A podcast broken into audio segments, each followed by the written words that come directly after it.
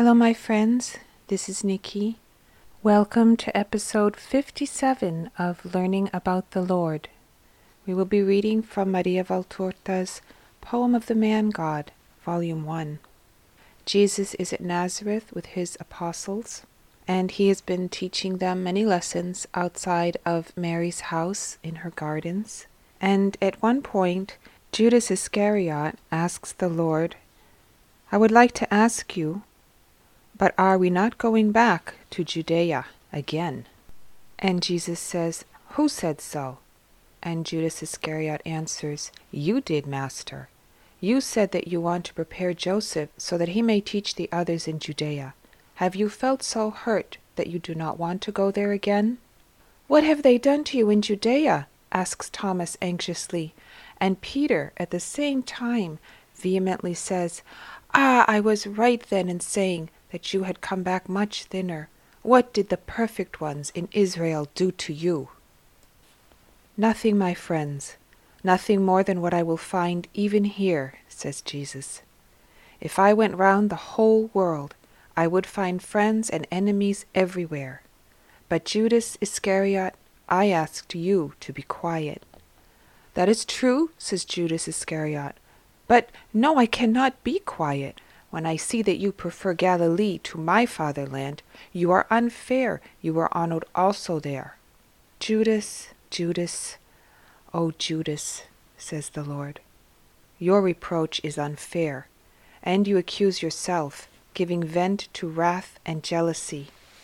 I had done my best to make known only the good I had received in your Judea, and without lying I was able to mention such good with joy, so that you people of Judea might be loved. I did so with joy, because for the word of God there is no distinction of regions there are no antagonisms, enmities, differences. I love all men, all of them. How can you say that I prefer Galilee when I worked the first miracles and the first demonstrations on the holy ground of the temple and of the holy city, so dear to every Israelite? How can you say that I am partial if of my eleven disciples, or rather ten, because my cousin is one of the family, not just a friend. Four are Judeans. And if I take into account also the shepherds, who are all from Judea, you can see how many friends I have in Judea. You accuse me of injustice, but examine yourself, Judas, and consider whether you are not the unjust one. Jesus has spoken with majesty and kindness, but even if he had not said anything else, the three ways in which he pronounced Judas at the beginning of his speech would have been sufficient to give Judas Iscariot a good lesson. The first Judas was pronounced by the majestic God who demands respect. The second by the Master who teaches in a fatherly manner. The third was the prayer of a friend grieved at the behavior of a friend. Judas Iscariot lowers his head, mortified, but still bad tempered and ugly looking because of low sentiments coming to light. Peter cannot keep silent. At least beg his forgiveness, boy. If I had been in Jesus' place, you would not have got off just with words. You are more than unfair. You are lacking in respect, my fine gentleman. Is that how they educate you in the temple? Or is it you that is not educable? Because if it is, then. That is enough, Peter, says the Lord. I said what was to be said. This will be a starting point for tomorrow's teaching. And now I will repeat to everybody what I told these disciples in Judea. Do not tell my mother that her son was ill treated by the Judeans. She is already quite sad because she has realized that I am suffering. Respect my mother. She lives in seclusion and silence. She is active only in virtue and prayer for me, for you, for everybody. Let the gloomy lights of the world and harsh quarrels be far away from her retreat, which is protected by discretion and purity. Do not put even the shadow of hatred where everything is love. Please respect her. She is brave, as you will see. But do not compel her before her time to taste the dregs which are the sentiments of the wicked people of the world. that is, the sentiments of those who have not even a rough idea of God and God's law. I spoke to you of them at the beginning. They are the idolaters who consider themselves the wise men of God, and they thus add idolatry to pride. Let us go. Now we continue on to the next day. Jesus is once again teaching his disciples, whom he has taken under the shade of a huge walnut tree situated above Mary's garden. It is a stormy day, and a storm is impending. That is probably the reason why Jesus did not go too far from his house. Mary comes and goes from the garden to the house, and each time she looks up and smiles at her Jesus, sitting on the grass near the tree trunk, surrounded by his disciples. Jesus says, I told you yesterday that today's lesson would be on what was caused yesterday by a careless word, and here is the lesson. You must consider as certain that nothing of what is hidden will remain such forever. It is either God who takes care to make known the work of one of his children by means of his miracles, or by means of the words of just people who acknowledge the merits of a brother. Or it is Satan who, through the mouth of a careless person, reveals what good people preferred to say nothing about, so as not to provoke uncharitable situations. Or Satan distorts the truth in order to create confusion in the minds of people. Therefore, the moment always comes when hidden things are made known. You must always bear that in your minds, and may it restrain you from doing evil, without, however, encouraging you to refrain from doing good. How often one acts out of goodness, true goodness, but human goodness nonetheless. And one wishes it to be known to men, and one is worried and gets enraged seeing that it remains unknown, and strives to make it known. No, my friends, do not do that. Do good, and give it to the eternal Lord. He knows how to make it known also to men, if it is for your own good. If instead that should impede your just actions, owing to a burst of proud satisfaction, then the Father will keep it secret and will give you glory in heaven in the presence of all the celestial cohort. So here the Lord is saying, Do good works for the greater good. Let God see your good works, but don't make it known publicly, because it leads to the sin of pride. Do it in secret, do it for good purposes, do it for virtue, but don't do it for pride. And now he continues, and he says, and never judge a deed by its appearance. Never accuse anyone, because the action of men may at times seem bad and yet conceal other reasons. A father, for instance, may say to his lazy glutton son, Go away, which may seem hard and contrary to his paternal duties. But it is not always so. His go away is seasoned with bitter tears, shed more by the father than by the son, and is accompanied by words and by the wish that the words may be true. You will come back when you are sorry for your indolence. And it is also an act of justice with regard to the other sons, because it prevents a glutton from squandering in vice what belongs also to the others. It is bad instead if that word is pronounced by a father who is at fault himself against God and his own children, because in his selfishness he considers himself above God, and deems he has rights also on the soul of his son. No, the Spirit belongs to God, and not even God violates the freedom of the soul, which is thus free to give itself or not. All actions seem identical to the world, and yet how much one differs from another. One is justice, the other a faulty, arbitrary act. Therefore, never judge anybody. Peter yesterday asked Judas Iscariot, Who was your teacher?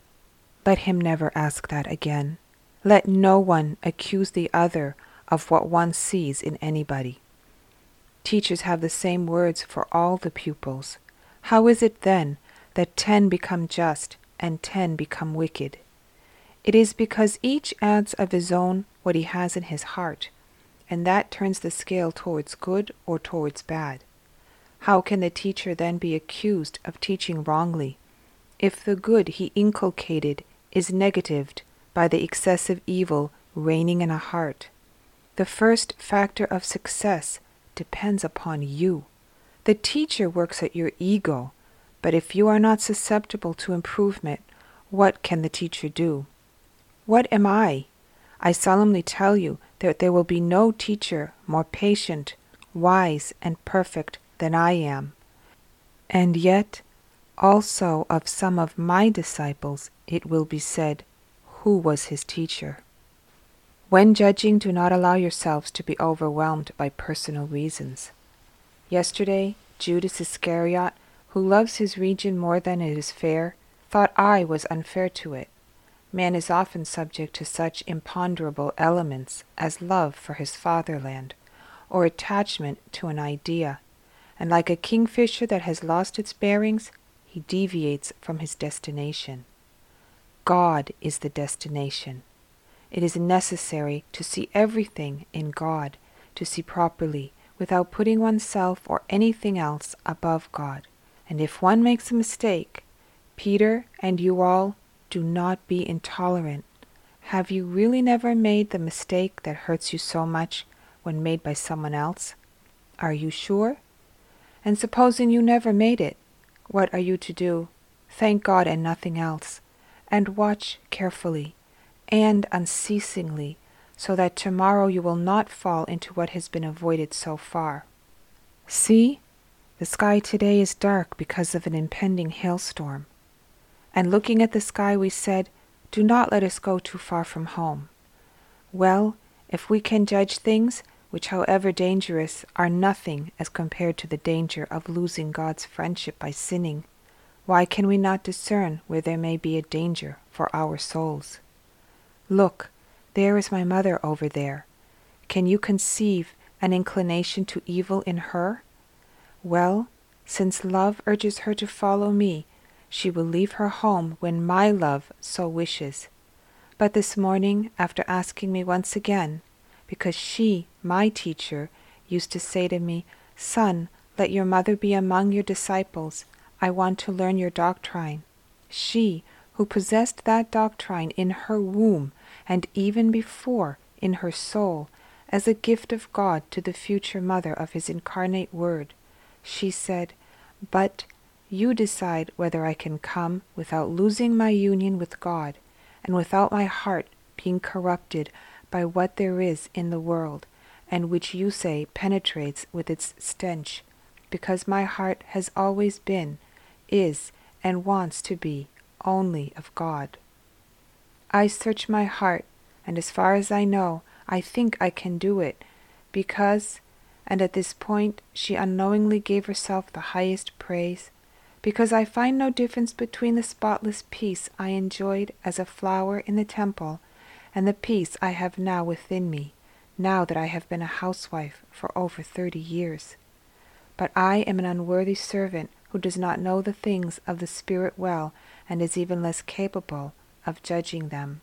You are the Word, she said, the wisdom, the light, and you may be the light of your poor mother who is agreeable not to see you any longer, rather than not to be grateful to the Lord. And I had to say to her, while my heart trembled with admiration, Mother, I tell you, it is not you that will be corrupted by the world, but it is the world that will be purified by you. My mother, as you have just heard, has been able to see the dangers of living in the world, dangers also for her, and you, men, should you not see them? Oh, Satan is really lying in wait, and only those on the alert will win. And the others? You are asking about the others?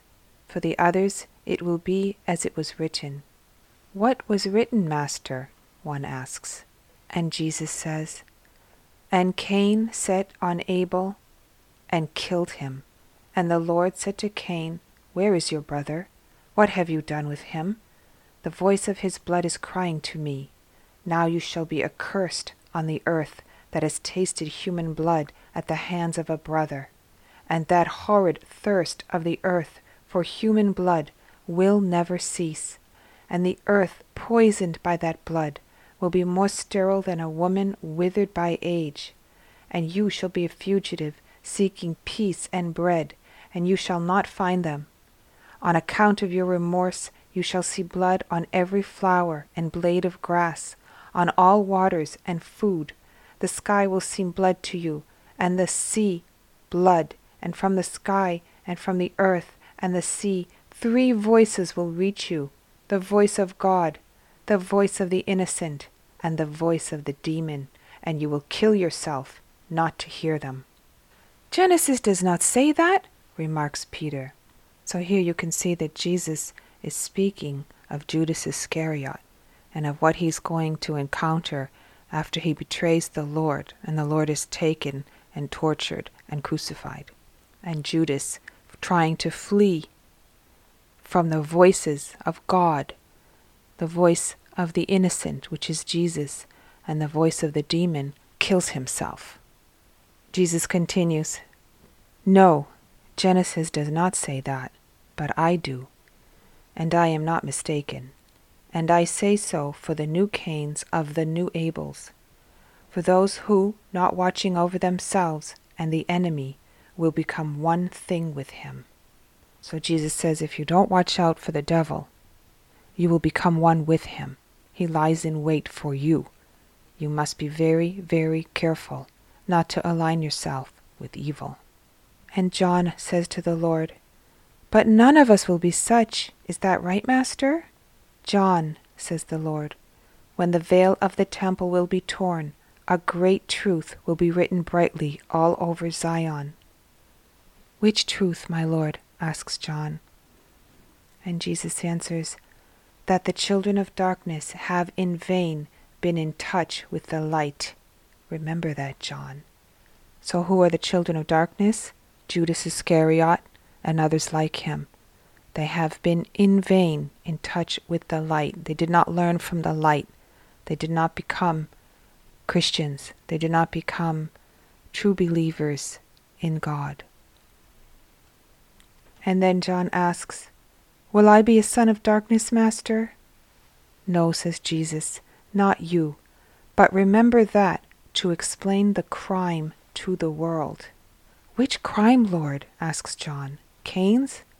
No, says Jesus. That is the first chord of Satan's hymn.